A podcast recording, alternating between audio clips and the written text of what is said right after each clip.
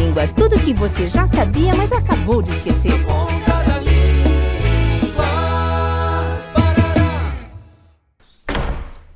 Oi, Joana. Como foi a aula hoje? Você me parece um pouco triste. O que aconteceu, hein? Oi, pai. A aula foi boa, mas eu tirei nove na prova de língua portuguesa. Sabe o que isso significa? Significa que você tirou uma nota boa, mas isso não explica a sua baixa estima.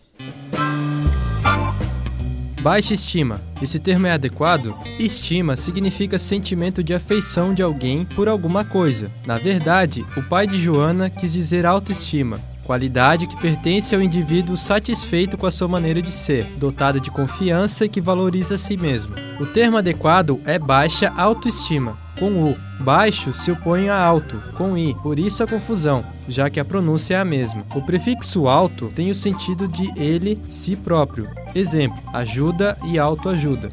Fique ligado nas próximas dicas do Na Ponta. Estou triste porque eu tenho a capacidade de tirar 10, sabe? Poxa vida. Não acredito, Joana.